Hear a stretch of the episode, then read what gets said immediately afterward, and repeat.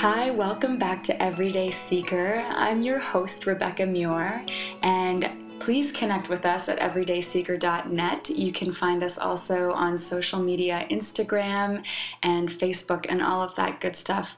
We really, really love to connect with you. Um, and it's been a little while since I've done an episode. I am in the midst of a big transition. I moved to California a few months ago, as many of you are aware, and I'm not getting my episodes out as frequently as I would like. But um, lucky for me, when I launched this podcast, Mars was in Taurus. So let's just hope that we've got some serious longevity. anyway, you astrology nerds will like that one. Um, I'm so, so honored to have my friend Paul Jasek here with me tonight. We're just going to sit and have some tea and have this amazing conversation. We didn't overthink this, we didn't prep too much, but um, I had the good fortune of meeting Paul a few months back at the Liberate Emporium in Los Angeles, where he works as a tarot reader and teacher and psychic. I didn't even give him his proper introduction here. So, um, Bear with me for a moment. Paul Jasek, he is a playwright, actor, dancer, singer, psychic, master of tarot, and also tarot teacher, a spiritual counselor, a former flight attendant and Mary Kay beauty consultant, Queen Mary tour guide, double cancer, and In N Out burger enthusiast. so, we went out to In N Out Burger a few months ago to celebrate Paul's birthday, and I'm still getting to know this incredible human being. And when I came back with my burger, um, he was in the middle of. Um, telling our group of friends, he said, Well, I never thought I would live this long. And uh, he was sharing some of his life experiences and his life story. And I was so floored by what this beautiful human has gone through and has lived through. and um, I just thought, I've got to have him on the podcast because it would be such a service to share this beautiful life with, uh, with our listeners. So, welcome and thank you. We're well, just. Thank, thank, you, Rebecca. This is quite an honor and how much fun. Um, meeting you. She's such a ray of sunshine for all of you that have, have known her um, a little bit longer than I have. But there's also that lovely uh, sympathetic vibration that people have that meeting you, I already knew you.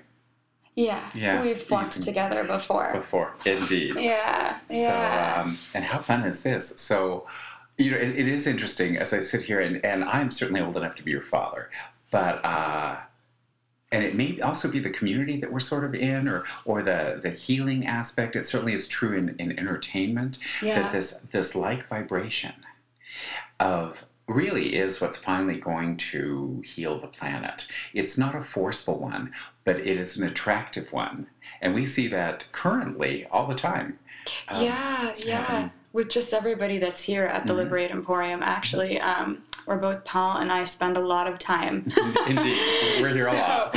We're here all the time, um, and usually, so we're gonna we're gonna go a little bit off the beaten path here. What I normally do is I have a whole conversation with people um, or with my guest and at the end of the episode i asked them if they had one message to share with others what that would be and mm-hmm. i'm actually going to start this podcast oh. with that question with you um, and so I don't know if I should say. Do you remember what you told me when I asked you that before? Well, judge, judge yes. not by appearances. Yes, yes. Indeed. You know, this, um, I learned through my theater training that uh, the reason we're attracted, or, or this ancient method of storytelling that probably cavemen had a great story that they were telling around a fire, and now you know we go to the to you know the national opera to experience the human experience, because quite frankly, that's the the common thread that runs through all of us.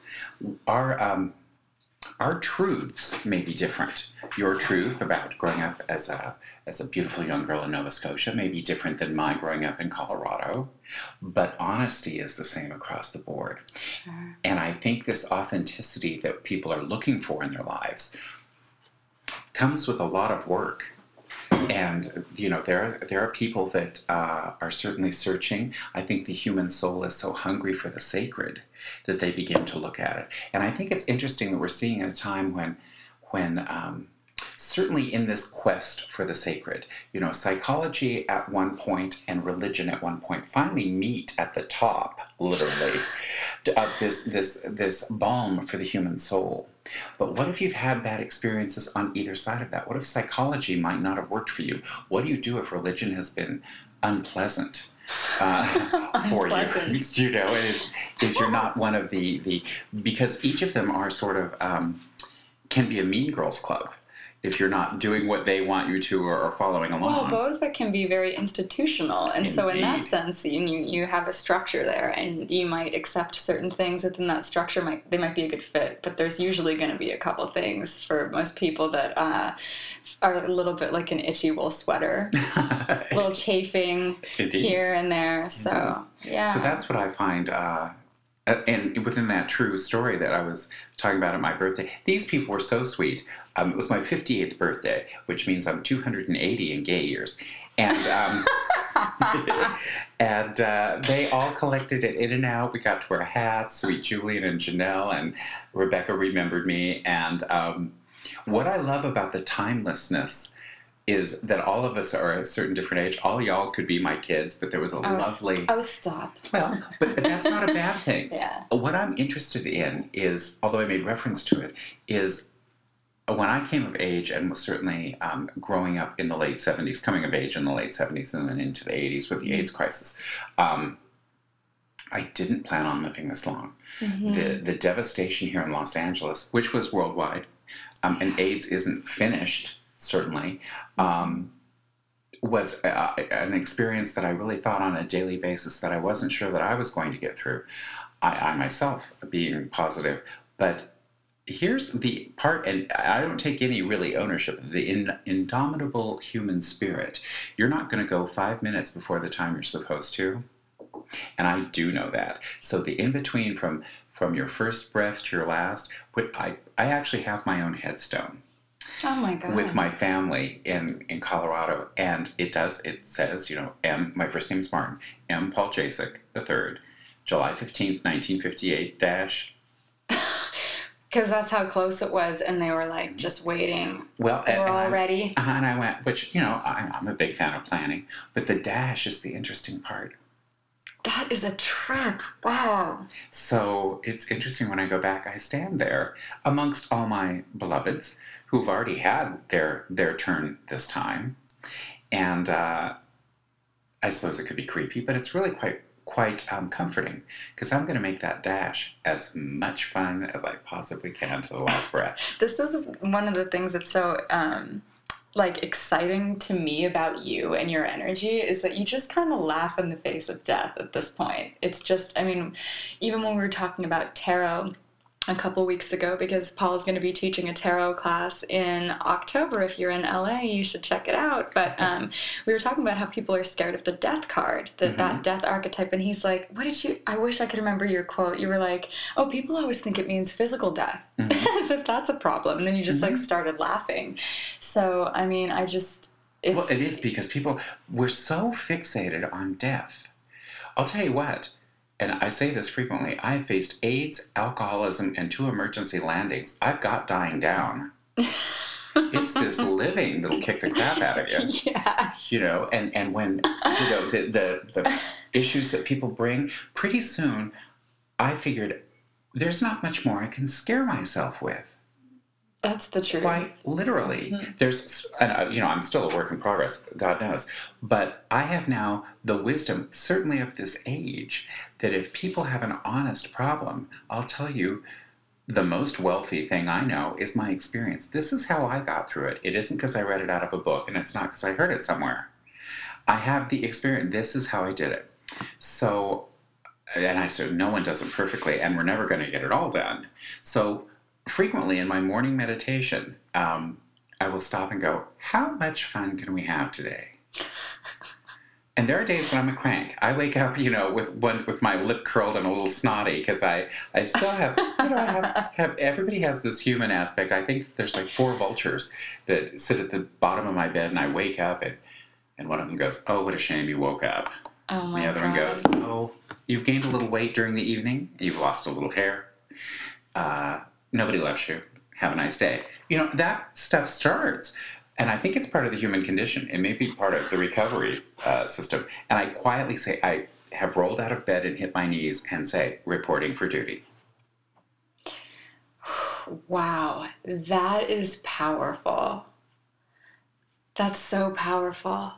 Because I should, I and literally shouldn't be here. But you know, but you know, you know that you should all the more Mhm. for that almost. Do you know what I mean? Because Mhm. it's so fucking miraculous that Mhm. you that you are here. hmm I mean, you were um, diagnosed positive in 1983. Mhm. It's Yes, ma'am. 2016 now, Mhm. and you're uh, recently had told me that the virus is at undetectable Undetectable, mhm. levels in your Mhm. body. You Mhm. have, and I mean, didn't you say you were basically at death's door at one Mhm. point? Um, Watching so many people close to you die hmm um, in the 80s for the most part, right? Um, and you've just been through, you've lost so many people. Your partner, it's Jim, right? Mhm. Yeah, your indeed. partner, Jim. Um, and just, I remember you were talking about the, the plane landing on your birthday. Can you just tell us that again? Because I want to hear that story again too. I mean, just like, how much can this person live through? Yeah. Well, there's there's several points in one's life where you think, um, and and I happen to believe there's five exit points for every life, and they're not equally spaced. But there, you know, this this experience on Earth, and this is all my opinion, and it could be a crock of crap. However, it's worked real well for me. However. Um, in this instance, I've been flying for four days. I was an in flight supervisor for an airline, a domestic airline here in the US. And uh, we had left Minneapolis on our way to Denver, and it was uh, Northwest Orient actually had a, a strike, and so we were overloaded. We had 108 open seats, and 170 people had booked for the flight.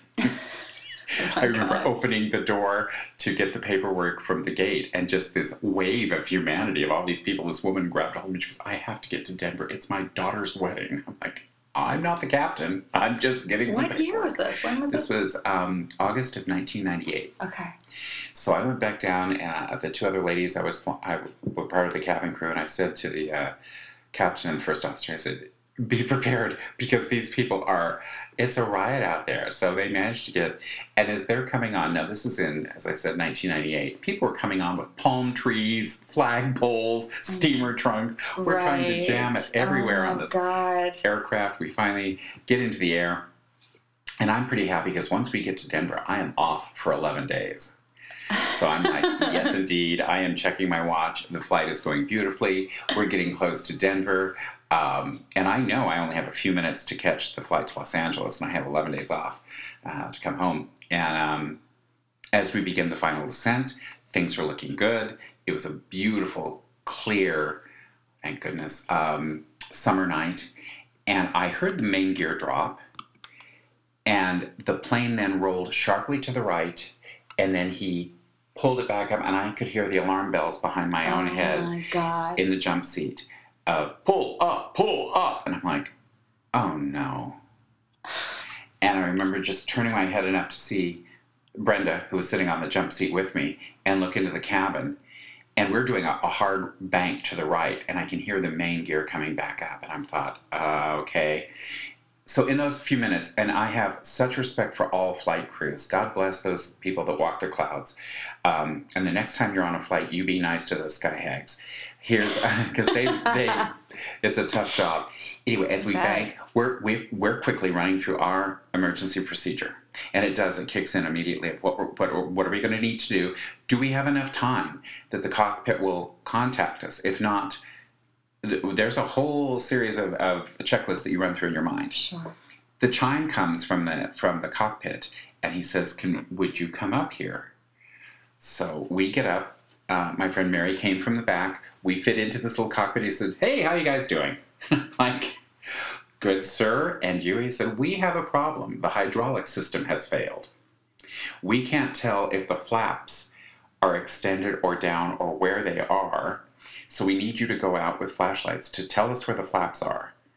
I said, okay, he said, we're dumping fuel out over the prairie because this could be a very hard landing, which is code for we're, we're in a situation. Okay. So uh, we go out, um, and something happens uh, people also, especially around flight, there are a lot of people who are afraid of flight. Sure. That I think at a deep level you kind of know what's going on, but when something's too big for you, there's a lovely uh, mechanism that shuts it off. Because the cabin is very quiet. They couldn't have missed that we were close to touching down and have now we're out over the prairie. Right. Um, and I have a flashlight, and we're looking through the windows. There's a woman working on a crossword puzzle. And I said, I need to turn your reading light out for just a minute. She goes, Oh, I'm not finished. I said, Oh, I don't know about that. so I look out. We both we see that both flaps are extended, uh, but they, they- it's still going to be an issue as we're coming in. They've notified Denver. They have the emergency vehicles on either either side of the runway, and he said when we land, since there's no way to slow the aircraft, right. there's a good chance we'll be going off the tarmac. Mhm. So there's a good chance we may need to evacuate. Mhm. And that's actually, ladies and gentlemen, where people get hurt Yeah. is in the evacuation because we need to get people out of that aircraft in under 60 seconds. And it's filled with 108 people. Right. So it's not possible. Oh, yeah, it is. Oh my God! Really? Yeah. And we're not just going, good afternoon, I'll throw your ass out that door. Oh my God. I will be grabbing bodies and pitching people as far as I can out that door. So God. it's, and we're on it. You know, we're coming through. I'm going through my commands. Um, I can feel the main gear touch down on the tarmac, and we are screaming down the tarmac. Holy shit. And I'm like, oh, oh, and I, it was, it was real tense. And I, I had the shot into the cabin. The woman to my, to my right actually just had a bulkhead. And I thought on those last few minutes, I think this is going to go badly. Mm-hmm. Now, my father had just passed away two months early, and I thought, am I going to feel it first? Am I going to hear it? What's this like? And I thought, oh, this is, wow. Uh, and I thought, I'm kind of good with it. I've had such an amazing run and kind of big and dramatic that I'm I'm ending in a plane crash. Oh wow. And then I thought, I wonder if it'll be on the front of the Denver Post. I mean, I was I'm so crazy.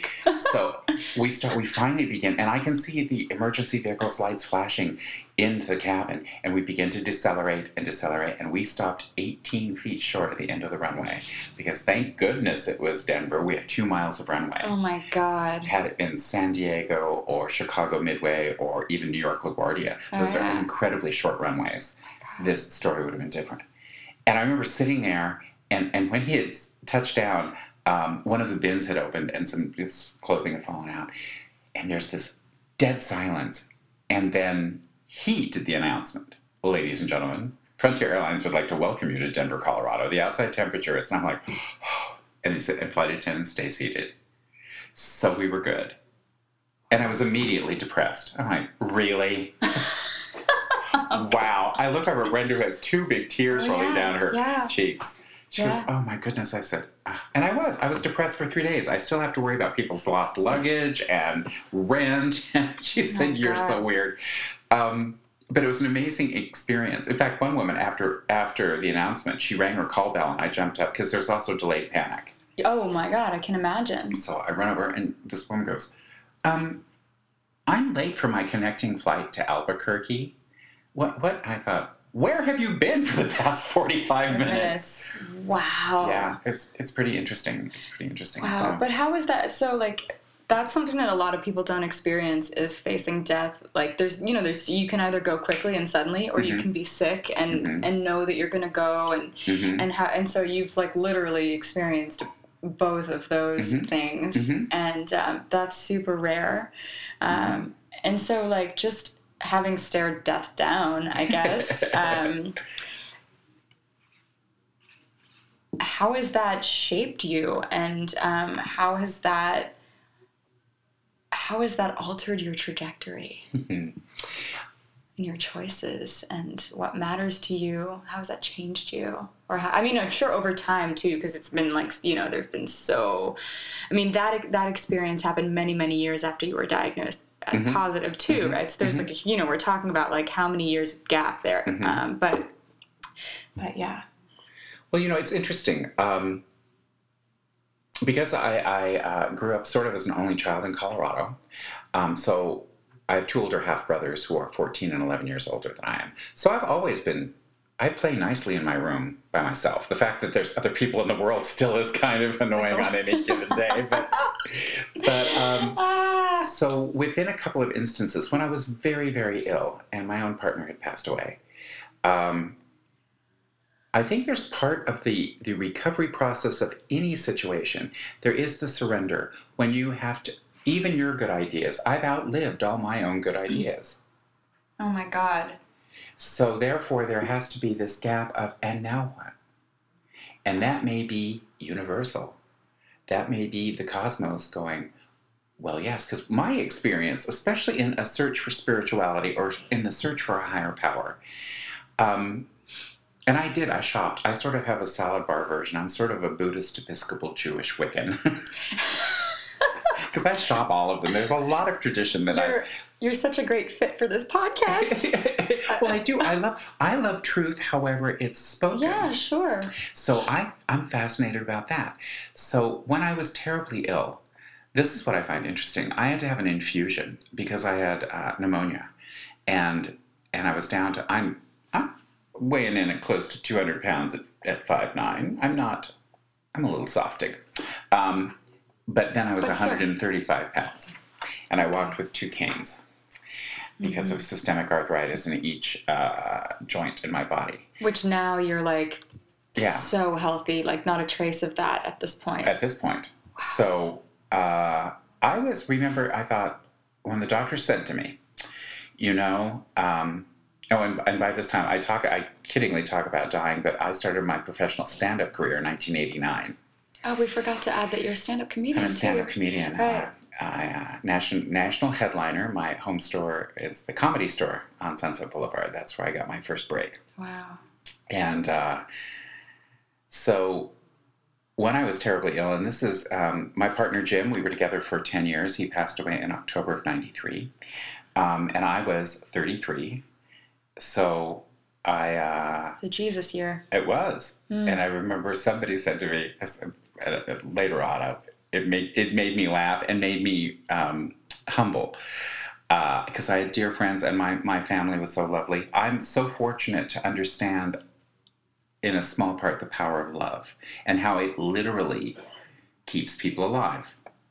It literally keeps people alive. I've watched so many of my friends that if they had family problems or their family was unpleasant or downright cruel and mean, that they they literally lost the will to live because love had been withdrawn. God. Hard to watch. Not not my instance at all. Um, so my doctor said to me, "We can't get ahead of this infection." and we've been pumping it through with everything. So I, I want you to think about getting getting things together. I said, really? He said, yeah. About 30 days. He said, we're, we're going to try another amazing round of, of uh, antibiotics. Uh, we may need to hospitalize you. And I said, Mhm. oh no. He said, what? And I said, that doesn't sound at all fun. No, I don't, I don't like that. I like my own bed. I like my own thing, double cancer. I like being in my house. So a friend of mine who'd driven me to, to the hospital for a bunch of tests, we went back and I said, so, and we had done this for so many of our friends. I can put together a funeral or a wedding in about 10 minutes for you. There's some remember- so this is about where I came in at the In-N-Out Burger on your Oh. birthday. no, no, don't stop for a second because I need to hear it again. It's so, and everyone needs to hear. This This is my favorite part. Oh, okay, keep going. This is just like the most beautiful, like, the most exciting thing. Carry You're on. too sweet. I mean, you know I will. Um, so he said, you know, well, well, let's do this. So we got out a big yellow pad and we started writing down things for my memorial service. And um, and we started just goofing, and I can barely breathe. I mean, I sound like this, but we were laughing so hard I couldn't catch my breath. He goes, "Oh, please don't die now. We haven't picked music." I mean, it was just really dark, Oh my dark, God. and we were hysterical. You're so so macabre. we're, Oh we're my go- we were we were just and you know the dark humor after a friend of mine who was nearly in a coma uh, out of the hospital we ordered a pizza and had it delivered to you know bed 62a i mean it's that's Oh just the stuff that you do and going did you want pepperoni i mean you sound responsive i mean we're just we're so disrespectful i'm really kind of you know disrespectful about death frankly I don't think it's disrespectful though. so uh, we got hysterical, and he said to me, and he's a marvelous producer. He's still a producer here in town. He goes, "You know, this is really a show." And I went, Really? He goes, You think you have one last one in you? I said, Yeah. It was his love. I'll tell you right then. I thought, Really? It literally gave me a reason to live. Yes. Yes. So we began plotting it. Another friend of mine, the lovely Beverly Mickens, came over and we wrote a show. And so we Started off as a funeral, started off as, a as my memorial service, yeah. and, uh, turned so- into a show. Now, in the meantime, there was a um, Would have been one hell of a memorial service. it- oh, and the people, you know, I mean, it would have also gone on. I mean, we were out of control, like the casket being lowered with disco balls. I mean, oh it was just out of control. Like a Vegas uh, show. So we uh, found a place to do it, and we booked it for a weekend. So it's going to be a Friday, Saturday, and Sunday. And I had a doctor's appointment that morning, and I'd had some tests run earlier. But I literally all I could do is maybe talk to him for a couple of hours a day and sleep a great amount of time. And Mhm. twice, twice a week, I would have this three-hour infusion in my left arm. I had a PICC line in, and what I would do then, and it was. It was. It also tasted like terrible, like rusty nails in your mouth, and you Oh, it sounds like Flagyl. Oh, it was just awful. Like this, yeah. This like, is it an antibiotic? Oh, it was several antibiotics. It was like that and I battery think, I acid. think I was and- on that once actually. Anyway, Oh, it's not that you know, not that I can compare my situation to yours, but yes, Well, in one respect, there's no bigger little in miracles. that's true. So I would lay there and have a whole other fantasy life. And I imagined that if I were going to do one more thing besides the show, I would like to fly for a living. That would be fun. But I thought, well, honey, that's never going to happen for you. But it's a cute idea. I'd always loved to fly. I still love to fly. And um, so I went to the doctor that morning and he said, uh, These levels. He said, I'm surprised you can sit up. Do you have any energy? I said, I'm good. He said, "So let's let's go ahead and, and take you over to the hospital because uh, we can. I'm, I'm on this weekend and I can watch her." I said, oh, "Why can't I have a show?"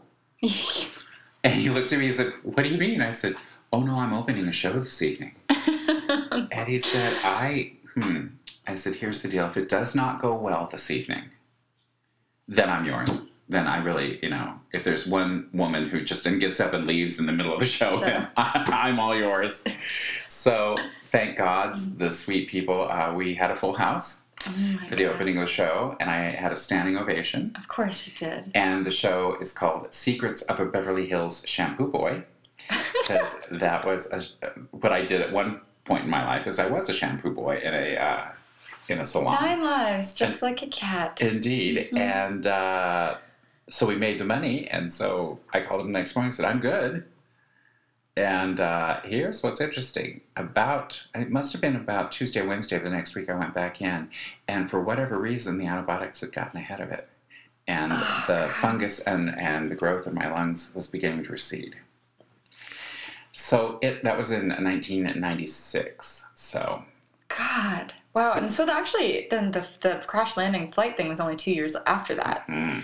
Oh, okay. So that wasn't that that uh, Well, earlier, right after Jim passed away in October of 1993, and I went back to Colorado that Christmas uh, with my sweet family, who they paid for his funeral service. By the Mhm, way, his own mhm. family was unable to step up because of uh, their own personal issues with his lifestyle and also his illness.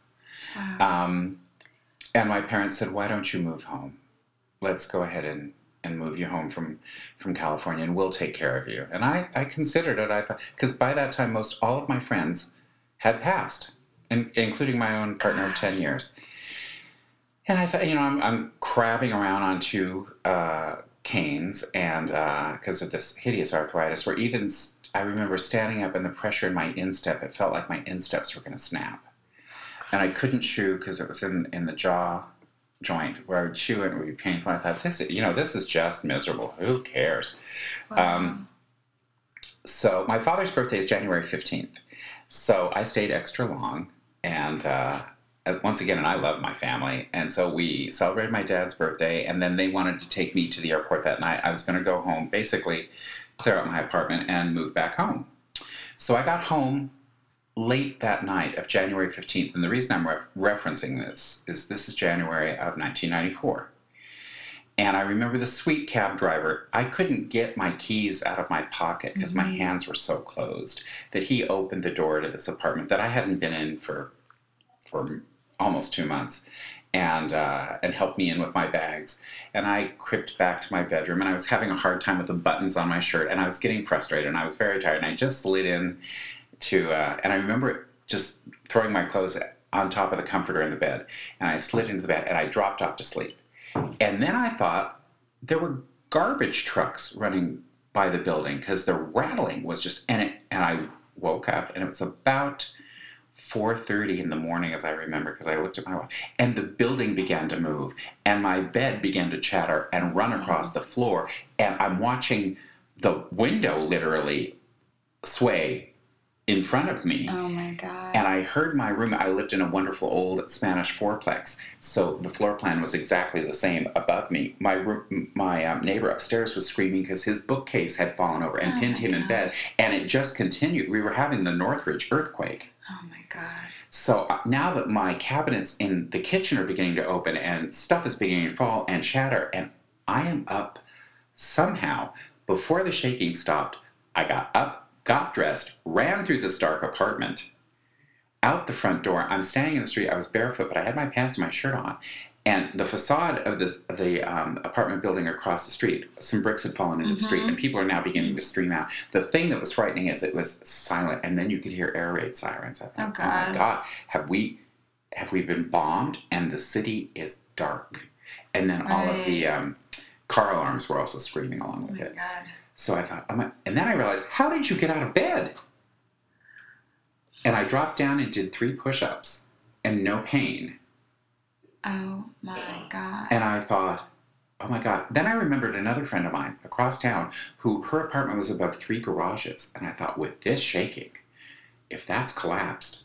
So I jump in my little car, I race over there. I remember I'm still barefoot. And there's a little staircase that went up between two of the um, garages. And I run up there, I'm pounding on her door. And she's like, oh my God, oh my God, who is it? It's Paul. She opens the door. She goes, oh, honey, we're hugging. She goes, look, she said, how did you get up the stairs? right. I said, I don't know. And then we both began to cry. She goes, Are you okay? I said, Yeah, I think I am. I think I really am. And I did two more push ups for her because I wanted to show off. Oh my god. I went to my doctor and said, This is what's happened. And he said, I don't know why. He said, There's been studies in Japan with bee stings. And also, there was a gold therapy that they would inject gold into infected joints. yeah, they do it for arthritis too. Well, that's this was a, a Yeah. systemic. It was a chemical kind of like it like gout to the tenth power. Wow. He said maybe in that moment you had a burst of adrenaline that literally has broken all of this stuff up. He said whatever it is is working for you. Oh my god. So I had that happen in in January of '94. So getting sick in '96, I thought, well, okay. So I sort of knew that somehow there, we were going somewhere, and if not, I was good with staying. So Secrets of a Beverly Hills Shampoo Boy was kind of a hit. I have I got LA Weekly's Pick of the Week. I had Yes. uh, a lot of a lot of and, and some interest in making it a, a, feature film. Well, didn't you say the show ran for a year? It ran for a year. So that's just miraculous. That's Yeah. so just like pfft, my mind is blown because that's a memorial service that turned into a show and wound up running for a year. They Mhm. didn't think you were going to make it hmm to the end of the month. Yeah. So uh, by the end of the show, how Mhm. what state was your health in? Pretty good. Yeah. Pretty good. I was beginning to pick up weight. So do you think that that's because you had so much passion and light and love and laughter and joy from that that that affected your health, or um, like how do you think of that in terms of you know do you do you bother even trying to figure it out, or do you just Well, taking each day as it comes, really living one day at a time, because I've also been in recovery from active alcoholism for 34 years. So, this spiritual practice that is in place, I really do take one day at a time. So that's super rare because that's a very nice idea for most people, Mhm. but uh, yeah, it's not it's not that easy to put into practice. But I suppose once you're faced with some of the things that you've been through, um, they get in a little deeper. They stick a little harder. Well, here's the, we all have this idea that we think, especially if we have a routine, that we're all just going to flow along. But the real hard truth is, is life, and I know this, is breath to breath. Yeah. And that no, no one's guaranteed dinner. Especially if you live in Los Angeles. I mean, and I frequently say, I'm so mm-hmm. sorry, between sniper fire and Yeah, well, yeah, know, just I moved here from. New York City too. I mean, even honestly, honest to God, just driving, I'm like, it's a miracle. It's a miracle that I'm alive. The amount of hours I've spent in my car because there's just so much craziness on the roads. Mhm. But um, God, now I've got to look up, uh, of course, on my Instagram. I like saw this amazing, to me, quote. Maybe I didn't even save it, but it was like. Um, somebody was interviewing a woman that was uh, terminally ill, and they said, "What is it like to wake up every day and know that you're dying?" And she said, "What is it like to wake up every day and pretend that you're not?" hmm exactly. And I was like, "Oh," because we just, I don't know, most of us just aren't that aware of our mortality Mhm. moment to moment. Mhm. Um, so, yeah. Well, one of the first films I ever did, I, I was a um, featured extra in Every Which Way But Loose with Clint Eastwood, yeah. And Ruth Gordon, and uh, I, a Ruth Gordon quote, Ruth Gordon quote that I love is "Ignore the facts." Oh, that's a good one too. Isn't that fun? Yeah. So, and I live by that. well, honestly, like your life has defied um, every prediction, basically. Mm-hmm. Uh, so, Yeah. yeah. So it's you know, within um, we decided to take uh, Secrets of a Beverly Hills Shampoo Boy. They were just opening a small theater at the Garner Center in Denver, and the producer had had sent emails, and they liked the idea because it was a very simple show. It was just uh, a, a stool on a microphone and me. And they liked that I'd grown up in Colorado. So they said, come out for an interview. So I went out and interviewed. They really liked it. But they said, we have a show that we're pretty committed to that will be opening, but we don't know how it's going to go. So can you stand by for it? Because we Uh-huh. will, we will, we can plug you right in behind it. And I said, oh, okay. What does that mean? And they said, well, we don't know just yet, but it'll open here shortly. So a friend of mine knew the crew scheduler at an airline there based in Denver, and he said, hey, you know what? They're fly- hiring flight attendants. I said, really? he said, yeah. Want to go? I said, absolutely. So it was the last day this woman met me privately, the lovely Pam Garner. Thank you so much, Pam. And uh, she said, You know, class for us starts Monday. I think we'd like you to join us. And I went, Are you kidding? Wow. Okay. She said, Now we have a medical exam you have to go to, which you can get over there by three. That'll be fine. And then we'll meet you in class. She said, Now class is going to be tough, and you have to not score 90% on every test before you earn your wings. And I thought, well, this is a kick. So as I was driving over to the doctor's appointment, I thought, well, you know, sweetheart, really, this is where the dream ends. Because once you tell them, but how fun. At least you got through the interview. How sweet is that? And that she considered you. And I made a quick call to a friend of mine and I said, well, I'm going to go, but he goes, well, you, you don't have to tell him. I mean, you look pretty okay now. And I said, yeah, but that's lying. I'm not a real big fan of that because you have to keep up the lie. And I said, here's the deal. I'm, I'm responsible for people and I don't want to put people at risk. He goes, well, okay. So we thought about it and he goes, you know what? Why don't you let them tell you no? Right. That's the thing. I went, oh. He said, because you're already giving, you're arguing for your limitation. Uh huh. Therefore, you get to keep it. So I go into this doctor. We went through all of it. I had made a list of all the medication I was on. He made me, you know, lift 50 pounds over my head. I had to do push ups. He goes, Oh, he looked at all these. He goes, These are current medications. I said, Yes. He goes, So this is in remission. And it was the first time I attached that to my situation. I went, Yes, it is. And I like it. And you just you just said yes, and you just accepted that, and Mhm. You're just such a yes accepting person. Just always saying yes to everything that's popping Almost. up in your life. Almost. Yeah, well, I mean, anything positive. Mm-hmm. Yeah, like you remain open mm-hmm. to. I mean, even just you know, like remaining open to humor and grace and fun when you're planning. You're trying to plan your memorial. I mean, like the fact that it's just it's such a rare type of person that that that possesses that ability that possesses that quality of spirit.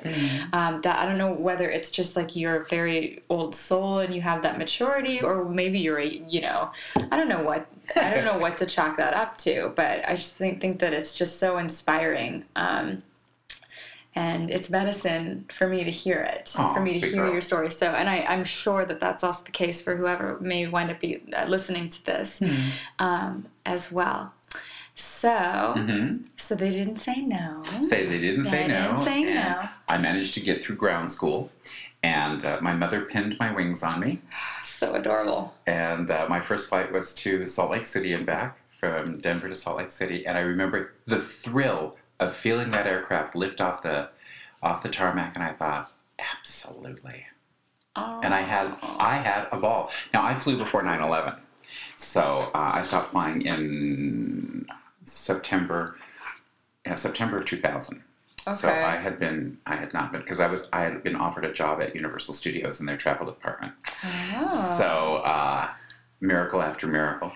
And I thought, I, you know, I had risen to the height of my inadequacy. I was an in flight supervisor for the airline. So I also played with the idea of being a um, investigator for the NTSB, the National Transportation Safety Board, because I am interested, two areas I'm very interested why people heal and why they don't.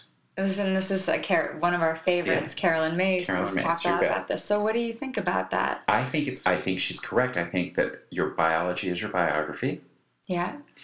And I think, at least if I look at my own story, there I really shouldn't be here. Which is all the more evidence of why you really should. I guess. Yeah. I guess. Um, and part of it is just simply going, okay, the highest kind of service, because therefore your life becomes a prayer. Yeah. So, uh, so I flew anyway. Um, it just, I, I, prof- as we go through my little scrapbook here. I'm profoundly impressed not by my life, but by the the giant unseen hand that has gently walked along with me. That I think that that uh, craving for the sacred is something that it's it's the journey to it that is just don't miss it. It's just a kick. Was this something that you were conscious of this whole way through, though? I mean, as a young person who was, um, you know, because you said you were 23 when you stopped drinking, which is Mhm. like super impressive to me because Mhm. that at that age, everyone's like, woo, party, you know, um, it's just like not an age a lot of people are able to quit. hmm Um, and then, you know, going through the whole HIV epidemic and watching Mm-hmm. all your friends, you know, just pass and all of this, is this something? Because right now, um, let's just touch, check back in here. So, Mhm. Paul is a spiritual counselor. Mm-hmm. He's a very, very gifted uh, psychic. That word is so loaded. You can use clairvoyant, intuitive. Mhm. He, um, he uses tarot but doesn't need to use it to get Mhm. information and so i'm just like when did these gifts kick in were they always present um, your your your conscious journey of trying to of seeking and, and aligning and connecting with with the sacred hmm is this like a more recent homecoming for you or the whole journey you're sort of conscious of that Well, I grew up in the Episcopal Church, which I liked. I liked Mhm. it a lot because my family went. So, you know, this is also in the mid 60s. It was a social outlet, and we got great breakfast afterwards. So Oh, that was always lovely. And um, I liked the idea, and I liked the music. I literally remember sitting there thinking, this is really lovely. And I couldn't have been older than five or six. And then understanding that there was a higher power that was about love. It was about, that's fabulous. Oh, well, this, no wonder people like this. And I was also getting messages now that, oh, you know, you're, my father, bless his heart, you know, being the father of a gay son in a farming community was difficult for a very shy, my father was a very shy, sweet gentleman. He, he, he uh, didn't push me to do football. He didn't, because I wasn't good at it. Because I remember thinking, well, if you like the football, ask me for it. You don't have to knock me down. It's just that that whole thing seems to be a little aggressive, and you know, and especially for boys, it's all about balls. It's every game is about balls, and they're, they're obsessed with them. Certainly past thirteen, after puberty. It's just I was I'm out oh of that. Oh my god, that's hilarious. But I did. I had seen Mary Poppins, and I loved it so much. And my father bought me this amazingly baby blue parasol because oh I wanted it so much. god, I said, love it. If you do this, can you promise me to just play in the backyard? Aww. And I went, ah, okay. You know, and it, it, as sweet as they could be, later on when Secrets was such a hit, uh, I went back to Colorado and uh, I was slated to do a bunch of interviews. And my parents, as I said, are loving, amazing people. But they sat down and said, We'd like to talk to you a little bit. And I said, Okay. And they said, We're so proud of you. I said, Yes, indeed. And they said, But your father has an active business in this town. And we would like you to think about that. I'm like, and then I put it together. My name, my name is fairly unique, Paul Jasek. My Uh-huh. father's name, it was Jasek Engineering. My father's a mechanical engineer and architect. And I realized that they were afraid Right. that they would lose their business. Right.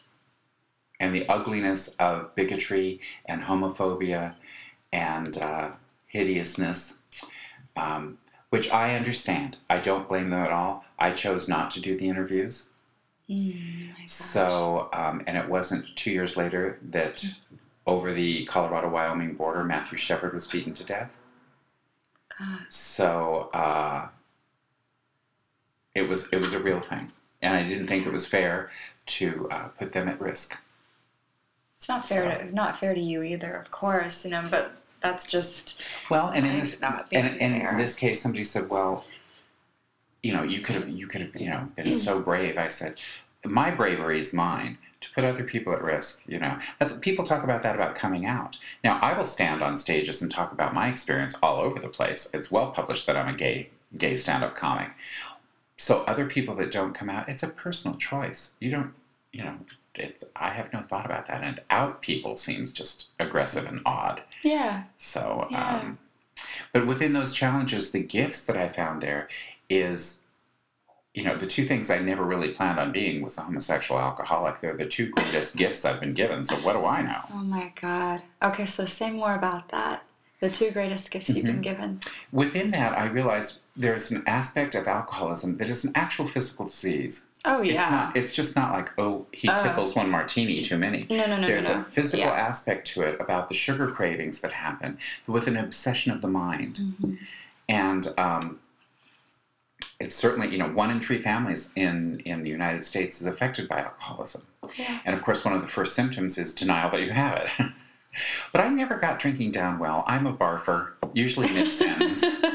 I just I couldn't figure it out. I just to eat beforehand. It was very complicated, and I was never somebody that was a sipper. In fact, to this day, I watch people and I'm like, drink that.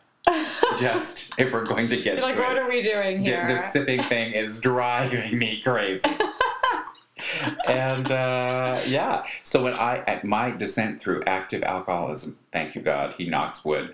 Uh, to date was just 18 to 23. yeah. Um, my parents, funny enough, were not alcoholic. My father would have one Coors beer on Saturday night watching Hee Haw. Mm-hmm.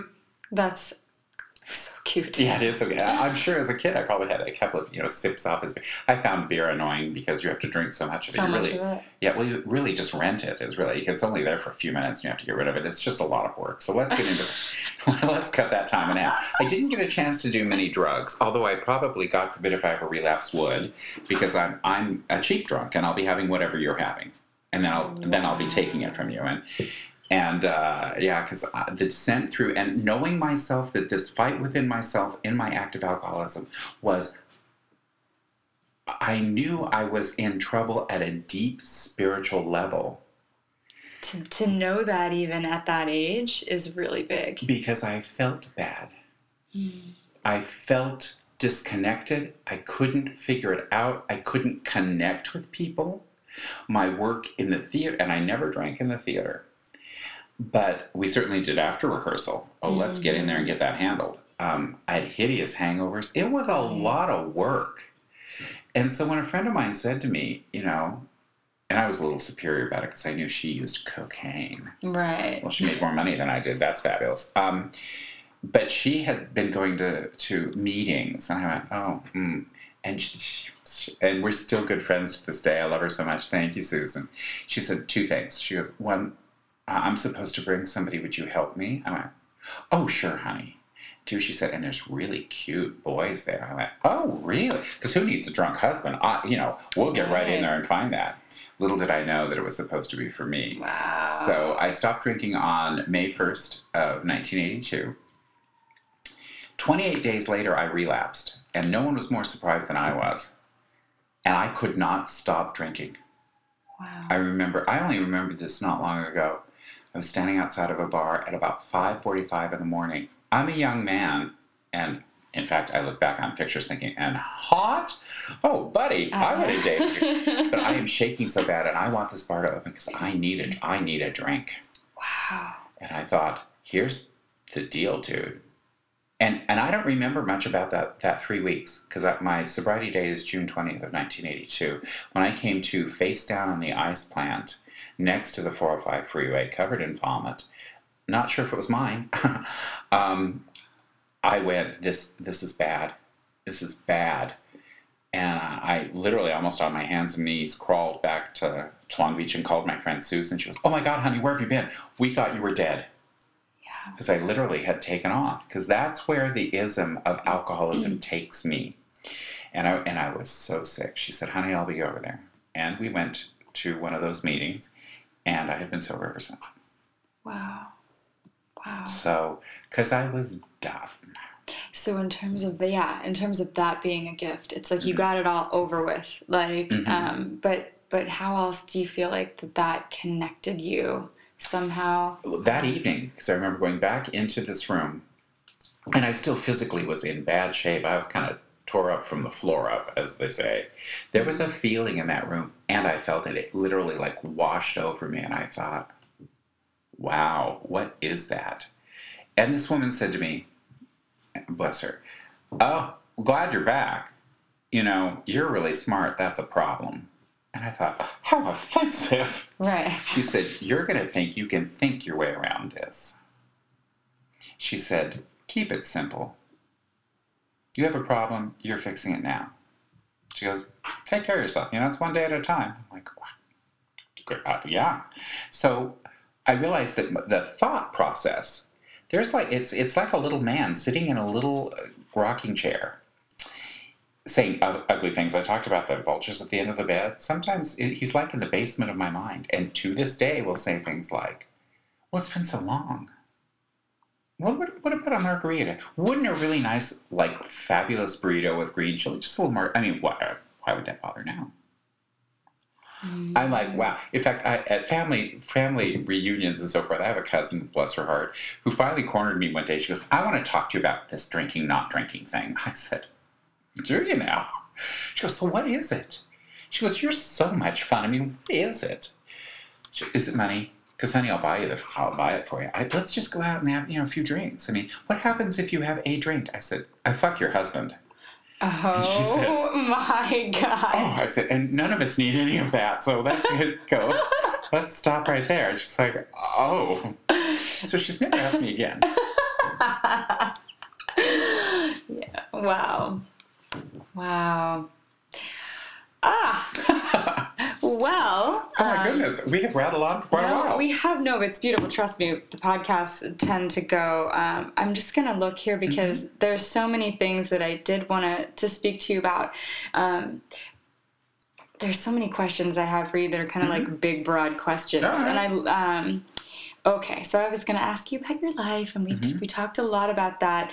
Um, but in terms, do you feel like there's a partic- like particular theme that has like presented itself over and over for you Mhm. in your life, or what do you believe that your life lessons are this Mm-hmm. time around? If if I might be so uh, bold as to ask. Absolutely. In uh, certainly along the way, in, in my quest for finding a higher power and how do how do we do that?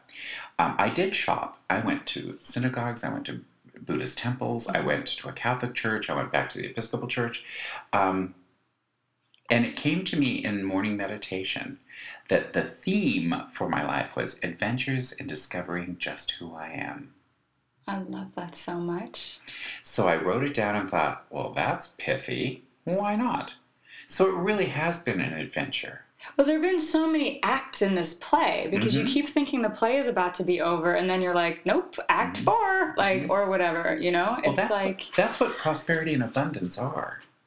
And that's continual. I remember when I was examining prosperity, because we certainly want to know where the money is. Where's the money? And I get it. Um, but that's a flow. It's part of this lovely flow of life that is continual. Um, a spiritual teacher said to me when I was complaining about something. She goes, "What? What do you think? God, God got to the end of the universe and said, "I'm out of rocks. We're done here." That's just not what happens. Right. so, so it's always a new adventure. So, so you know, there's always more of whatever you need. Even drunks on the street always have cigarettes.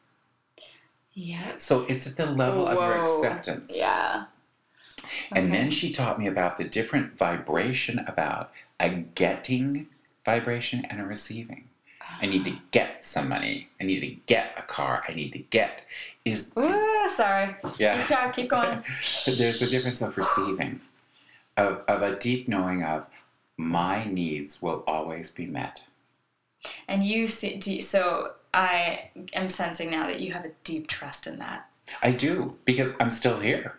Yeah, Yeah, you're a walking miracle. Yeah. All of us are actually. All you just us much are. more obviously so, um, uh, because the the odds Mhm. uh, of you surviving. Some Well, mine's, things that you've mine's a little through. more dramatic than It's most. very dramatic, but you Yeah. I mean, you're an actor, a comedian, so of Mhm. course that's very fitting. You know. Absolutely.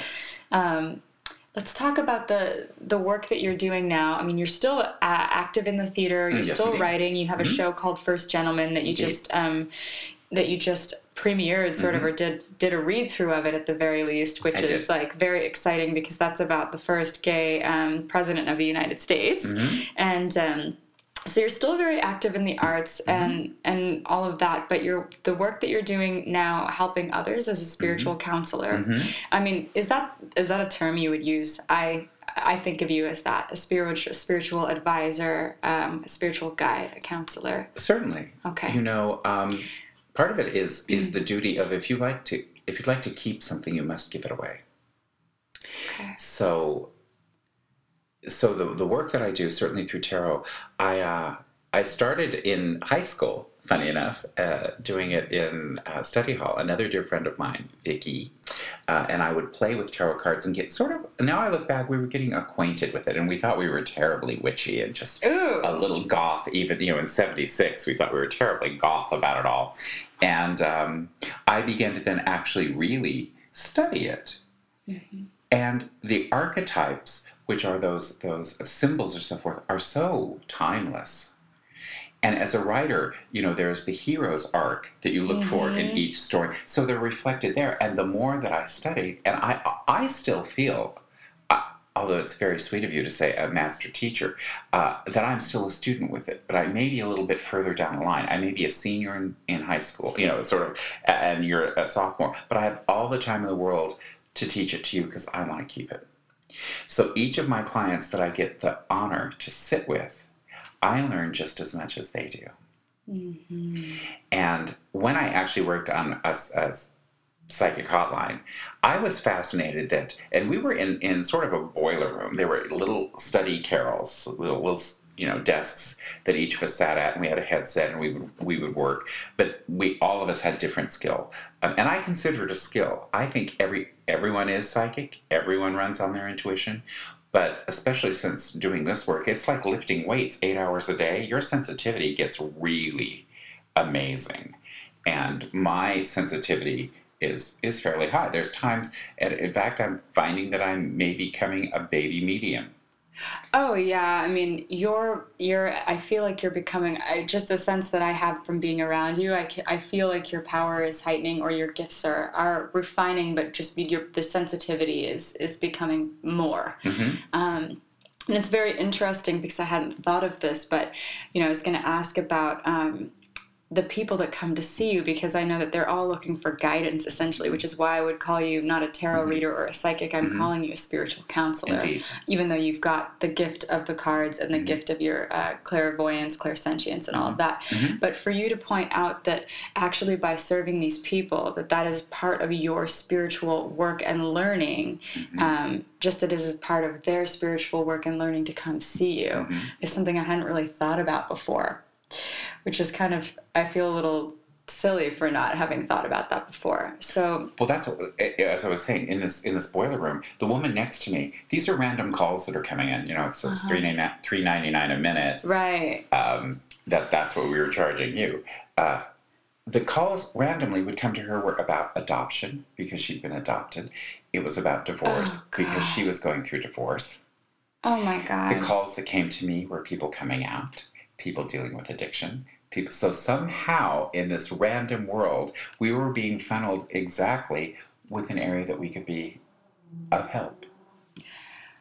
That's like shouldn't be surprising to me at this point and it's not of course Mhm, but i'm just like wow it's always it um it never ceases to amaze me to hear about the that serendipity and that synchronicity. Um, what's one of the most profound experiences that you've had in working with another person like that? I don't know if there's something that you can share. It- it- what's interesting, uh, a day or two ago, everybody that came in, and I had six appointments that day, they were all born in May. so either taurus or early gemini. But they were all within the month of May. wow. And I thought, well, that's odd, or is it? you know, is that odd or is that God? yeah I love that the infinite winks at you. yeah I love that there's a larger hand that that uh, has it handled. You know, even on days when you know, I've even said I can't screw up this much just on my own. There must be a larger hand in this that is slowing me down. That you know stopped traffic. or- Okay, so that's actually Mhm. very profound uh, that you would even say that to me right now. And I feel like I'm doing okay in my life here, but when I just think about some of the ways in which I'm hung up or that I feel like I'm not able to move forward or, or where I see people that I love struggling with Mhm. certain things they just can't get a leg up on. Mhm. Um, repeat that one more time, please. I can't screw up this much on my Yeah, own. I Is can't screw up this much on my own. I mean, I can do a fair amount of making a mess, but when it's so large, there has to be a larger. You're batting at 100% here. It's It's not like, just chance. Hmm, okay, so Okay. perhaps there's the awareness of you. You're never where you're not supposed to be. Yeah, that's incredibly deeply comforting. Isn't that lovely? Yeah, it really is. hmm It really is. Wow. Um, and then going to like circling back to Sure. the judge not by appearances. Okay, so let's tie that in. So like, where did you first have that? Um, where did where did you first kind of bring that thought into focus?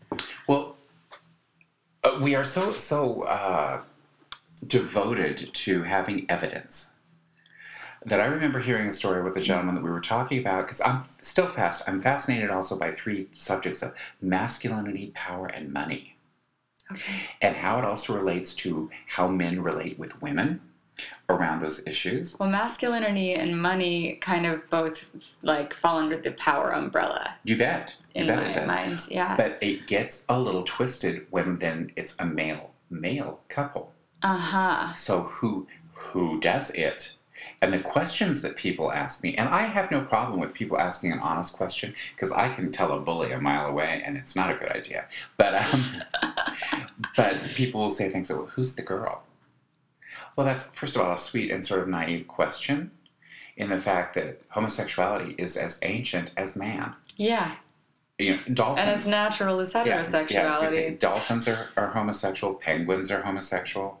So within that, it's only really been since after World War II that there's been such a witch hunt Yeah. and homophobia has made a jump. So and we're seeing that that change now with with people's fascination with certainly RuPaul's drag race. I mean, it's, you know, people are fascinated about the the artifice of life or, or how we're talking how we're talking now about transgendered issues which even five years ago that was oh, too, Oh yeah. too sensitive Yeah. ten years ago we Oh, wouldn't have yeah. talked about it and now it's talked you know and it's coming to an awareness so in my journey and finding all of these these experiences judge not by appearances lets me know that what you may be presenting there's more there for me to see because once again there's no accident that we're spending time together.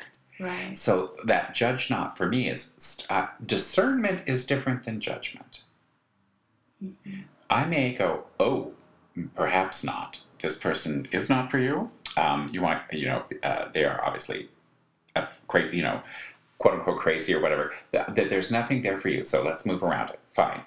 Um, judge not by appearances also um, that there's not enough you know that to to live in constant money drama i i went at it in a different way in the fact that there, since there's always enough and that if there this power is certainly a gracious power let's play with the idea of being gracious, a gracious receiver. Well, thank you so much.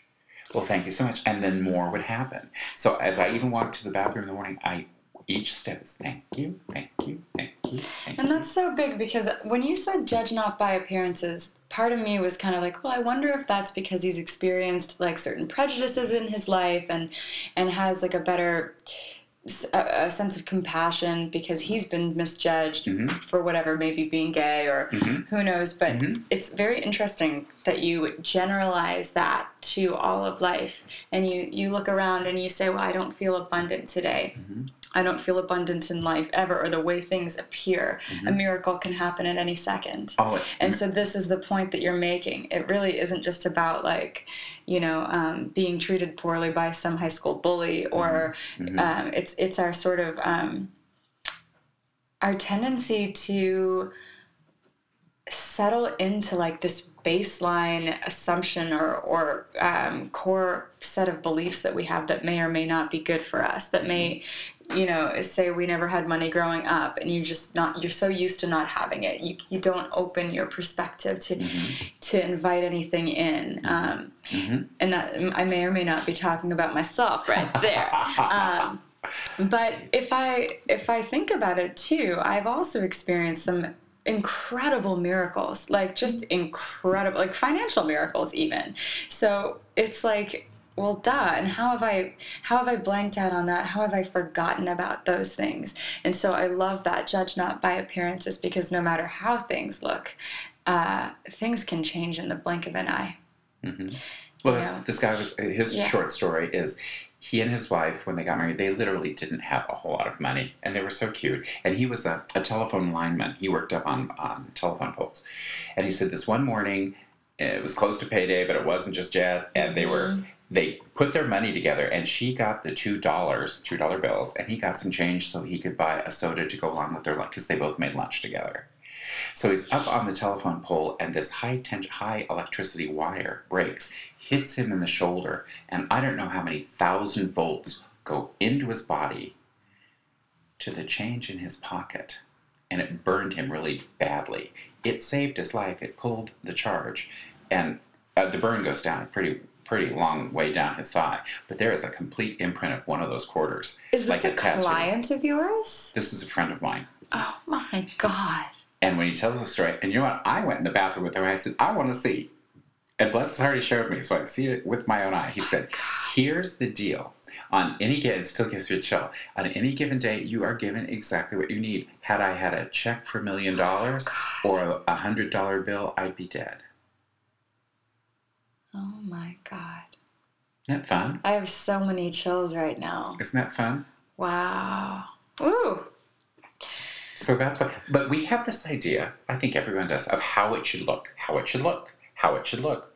Well, you know what? Part most of the time, I don't know how it should look. I can barely pick out my clothes for the day, so so past the rest of it, it's all a surprise.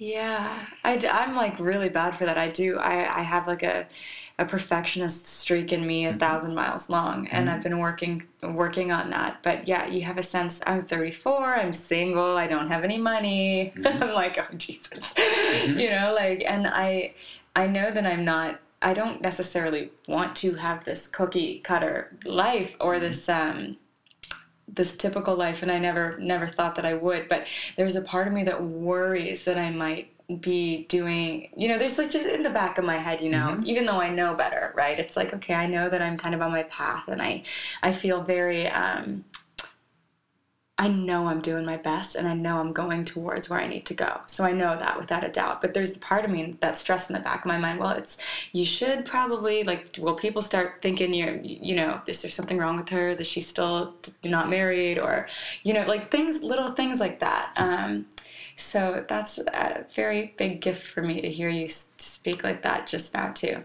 It's a nice reminder because I have these thoughts, and I'm sure many people listening do too, and I'm not even aware of them most of the time. So, like, this bullshit is going in my head, in the back of my mind, this little, like, shitty humdrum. Mm-hmm. Um, underneath everything, it's like this low volume static that's there. Um, and I'm only, like, vaguely aware of that. I'm so, so used to it.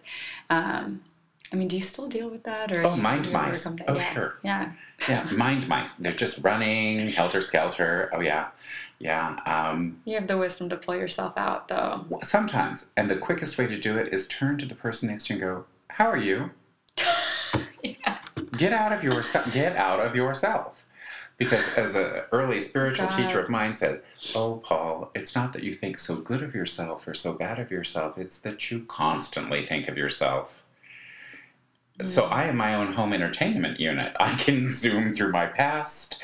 I can remember past failure. I baby them. I zoom into the future. The other day I went, "Oh, look at you. You're single." I mean, you know, in, around gratitude. And this is an old joke from my act that I try to be grateful every day, but this is a tough existence. You know, I didn't. I literally didn't plan on living this long. But then somebody said, "Well, you know," and then there's a woman in Southeast Asia up to her thighs in water in a rice paddy who says, Thank God I'm not a single gay man in West Hollywood. I mean, it's all point of view. that is so amazing. I love it. Um, is there anything else that you wanted to share before we before we wrap up? Um, first of all, thank you so much. I can't thank you enough. What it's a just such an honor to to like to be here while you share your story. I don't know that I have anything deeply pithy Oh, that's Uh, fine. to to share with folks, but if if you're within the sound of my voice, be gentler with yourself. You're doing the best you know how. Yeah. If you need some assistance, please ask.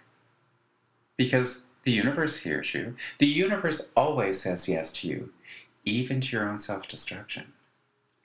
Because we have the power of choice, which wasn't even granted the angels. The angels don't choose to be quote unquote bad. Mhm. Because even even on my bad days when I'm like, you know, this is crappy, the universe goes, absolutely. and I'll go, Right. oh, it's getting worse. You bet it is. I don't know what I'm going to do. We don't either. Oh my god. Well, I, I'm feeling a little better. Yes, you are. Well, things really are getting better and better. Absolutely. I'm on top of the world. I know it. So the universe matches you. yeah. And, Yeah. and play with that. See where you go. God, why is it so hard to fucking make that stick? It's just so hard to get it to stick. Frequent. Well, that's why. But yeah. Oh no, all- no, it's so easy to get it to stick. It's so easy to See, get it. see how I see what I did there? What's interesting about that is I, I asked I asked the deep masters, and they said, "Dear one, if all of you could do it by yourself, you'd each have your own planet." oh God! And Jupiter just went into Libra, and that's Mhm. such a powerful uh, reminder. Also, So we're all here, really, really. it really is. we're all connected. Oh God, we can't do anything. That's like one of the biggest things um, uh, about the New Age movement now is um, people are so so reevaluating relationships. Not you know even besides religion and spirituality, people are no longer staying in marriages that don't work. Things like that. Um, and the whole new age thing is about self-love and and all of that and it is it is but there's also sometimes a tendency to be like i don't need anyone. I'm just i'm gonna love myself. And that's what teal one of my other teachers teal swan was saying making a joke about that. I can't remember which video it was in but it was really funny because i thought she was right on the money is one of the that's like a way that we can take it too far um, is by thinking that we have to do it all ourselves. Mhm. um, and we can't Here's what's interesting. Just in the short amount of time I've been on the planet, 58 years, look at some of the social change in the past eight years oh god in the United Yeah. States that, that marriage equality is a thing. It's a thing. It's It's a big thing. I never imagined I would see that. I was talking with a professor down at USC who, who studies uh, sexuality and, and social mores. And he said, you know, many people think that there's only three boxes gay, straight, and bisexual. And I went, uh huh. He goes, there's seven or eight that we are now finding that people are now, especially the generations behind mine, is much more fluid. It's a bell curve. Well, he It's- said, so yeah. would you consider perhaps having a relationship with a woman? And I'm like, huh?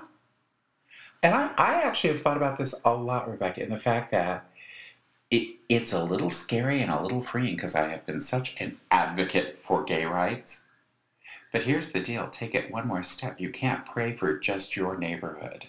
Uh huh. So, would I, at a point in my life, couple with a woman? Well, most of my dear friends have been women. I couple very well with women. It just doesn't include sexuality Right. at this point. Mm-hmm. So, keeping that a question mark, I suddenly feel like I'm being disloyal to my own past. But that's not true because the past is over. And there's nothing, I used to have it inverted. I used to think my past was full of opportunity and today is a desert. And that's that's incorrect. Spending spending more time in your past, you can't keep a corpse alive. Yeah. So the fascinating idea really there's just unending opportunity ahead of you. And you have this lovely power that literally creates universes that goes, What do you want to do? Oh my God! What do you want to do? Hmm. It's pretty humbling. What do you want to do? I well here's here's what th- there's food thing. Okay, let's talk food things for a second. I have a friend of mine who's beautiful and has this wonderful body, and she eats what we would term crap. And I've always and I used to be crazy because I started the business as a dancer. I think I told you You I used to weigh your food. I weighed my food, and the water had to be room temperature, distilled if you had it. I was very kind about it, you know. And, and I would throw, you know, I said no ice. I mean, whatever. And now I don't care. And now I so don't care. So the pendulum has swung the other way. But she, uh, but I, but I'll tell you, I watch and I judge and I judge myself, going, "Oh, you're eating crap again today." She goes, "Wow, that seems like a lot of work." I just realized that everything I eat turns to beauty and health. And I went, "Really?" It seems to work for her. She doesn't really work out. She's in great shape. Oh, by the way, she's 92, and she's the world's oldest living working showgirl. oh my God. What's her name? Can we say her name? Yeah, we sure can. Dorothy Dale Kloss. Um, she came up and she taught Bob Fosse how to tap. That's what's cool. And she's still a working showgirl. She came, uh, it was on my bucket list a couple years ago to tap with her.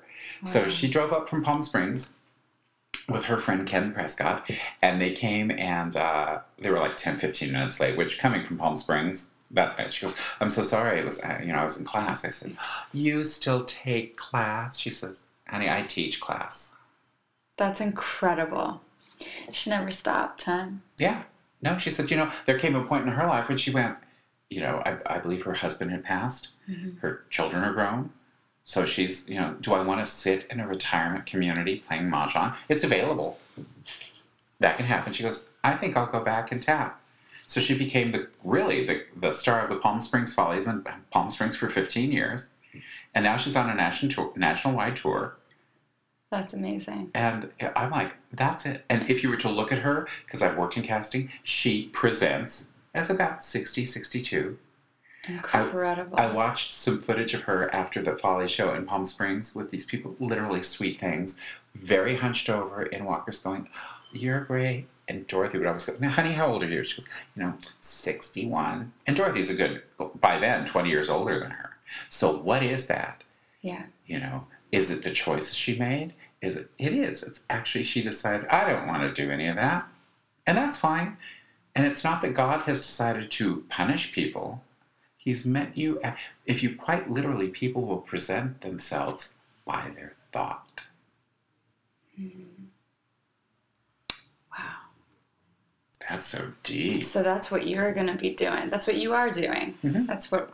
That's what. Uh, and you have so much. Um, I feel like you're still at the be- you know not the beginning, but you have so much more that you're going to do. Because even today, I looked at you and I said, "Do you do energy work yet?"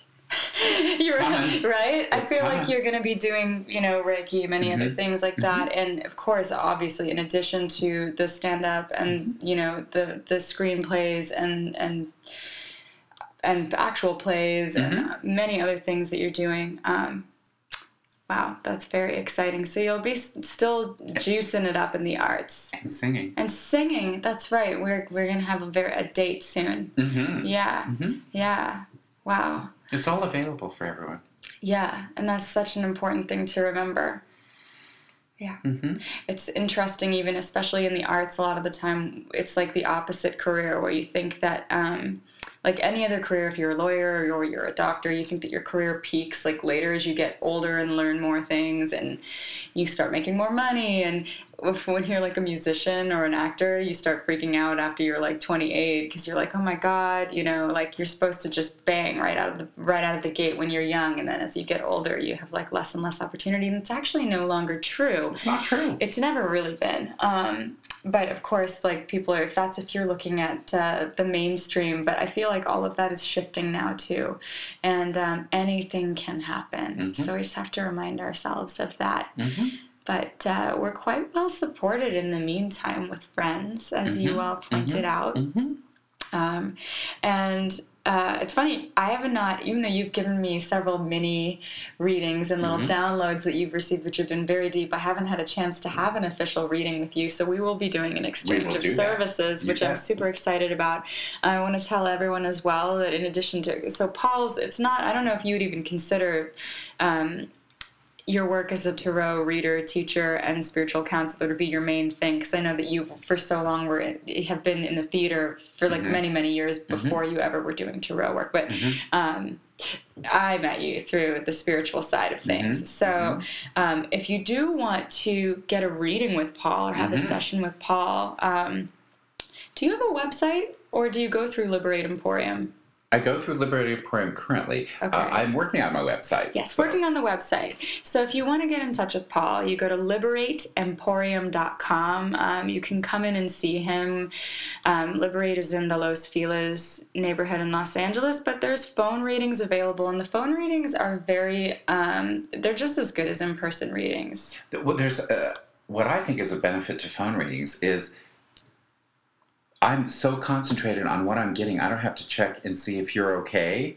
You know, I Uh-huh. am just giving the information. So uh, once again, if you're somewhere other than here in Los Angeles, give me a call. Yeah. Yeah, book book the time. I'm available for you. It's Yeah. just finding the time for it, and then then guidance will make sure that we can meet together. Well, like I said, I mean, your readings, like, I haven't had an official one, but we have had, like, we've had some mini moments that have been very profound, and I'm Mhm. very excited to study with you. There's also a tour yeah, you do have to be in person for this, uh, for the tarot class. Mhm. Um, unfortunately for now, who knows, maybe there'll be webinars in the future, but um, it starts be. October 7th that he's teaching a four week class, Mm-hmm. and that's through Liberate Emporium as well. So if you're in LA, you can come on down um, and find out about that. But um, other words or um, or in other ways they can find out about your Find me theater. Oh yeah. yeah. Facebook. I was gonna say yeah, because the first gentleman that'll be happening, and Mhm. that's gonna be Mhm. very exciting. So Excited about First Gentleman. I also have, uh, along with my comedy buddy Mary Kennedy, the O Mary Show, okay. and you can find it's a, a vodcast, and it's at uh, omaryshow.com. why don't why haven't I seen this yet? That's terrible. Mary and I have been doing it about five years. Oh my gosh. and uh, it's it- a vodcast. It is a podcast, uh huh. Uh, we actually took a little hiatus, but Mary, Mary lost her mother last December. So, and uh, Mary currently uh, is a reoccurring role on Shameless. So she's actually off shooting. So we are actually revamping the, but we have a ton of, of archive shows for you. Oh my god. Um, and also a little comedy, uh, radio comedy that I wrote called Oh Mary Please. So um, it's that. like old time radio, and there's three episodes that are there on the website that it's what's the to. website address again? You say it. omaryshow.com. O H O Mary. omaryshow.com. omaryshow.com and that'll be where they can, you can really get a sense of like a lot of the this Mhm. art that you've been Mhm. doing for all this time. And we've had amazing, uh, everybody from Judy Tenuta to uh, the staggering Allee Willis, who um, she wrote September for Earth, Wind, and Fire. oh, what? She uh, she has 60 million in sales. That was yesterday. Indeed, it was. Which I, I contacted Allee. I sent her a little note going, it's it's one of my most because I always love that song. Imagine the thrill to meet the songwriter. oh my god, that's so cool. and and Allee is more fun than a box of birds. I mean, she is she's a premier party giver. If you're invited to an Allee Willis party in town, let me tell you what, it's a big deal. She um, she wrote Boogie Wonderland. She wrote uh, the theme for um, Friends. Oh my I mean, god. she's uh, she wrote one of my other favorites, one of my favorite codependent ballads for Maxine Nightingale in the early '70s. Um, "Lead Me On." I mean, she has she got her Grammy for the Beverly Hills Cop soundtrack because she wrote "Stir It Up" for Patti LaBelle. She wrote the Neutron Dance for the Pointer Sisters. She recently had the Tony win for The Color Purple. Oh my God. And I said, Allee, this is amazing. And where did you train? She goes, Oh, honey, I can't read music. Yeah. She colors on the keys. She hears it. So she is so free with it. She doesn't need to read it. You know, she also just learned how to paint. And she has Mhm. paintings and galleries. She even leaned over there just goes, Do you know you can mix colors? I've been working in primary paints for three years. and I said, well, How do you do that? She goes, It never occurred to me I couldn't. Wow. Not fun. Yeah, that's beautiful. It's like just such a, another reminder of not thinking in your box, you know, Mhm. and being not so limited.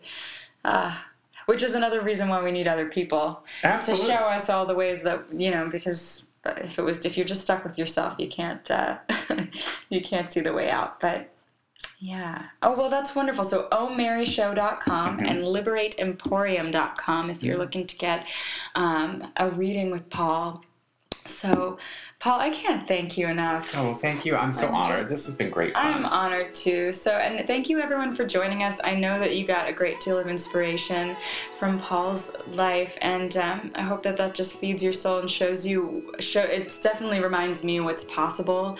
Um, kind of helps me take my head out of my butt a little bit and put it back on my shoulders where it belongs. Um, I have to listen to this a few times so that it's to get it to stick. but lucky I get to see you all the time. All time, um, I get the I get the reminders. Um, so thank you everyone. We hope you have a wonderful, wonderful rest of your week. Much love and thank you, Paul. Thank you, my dear.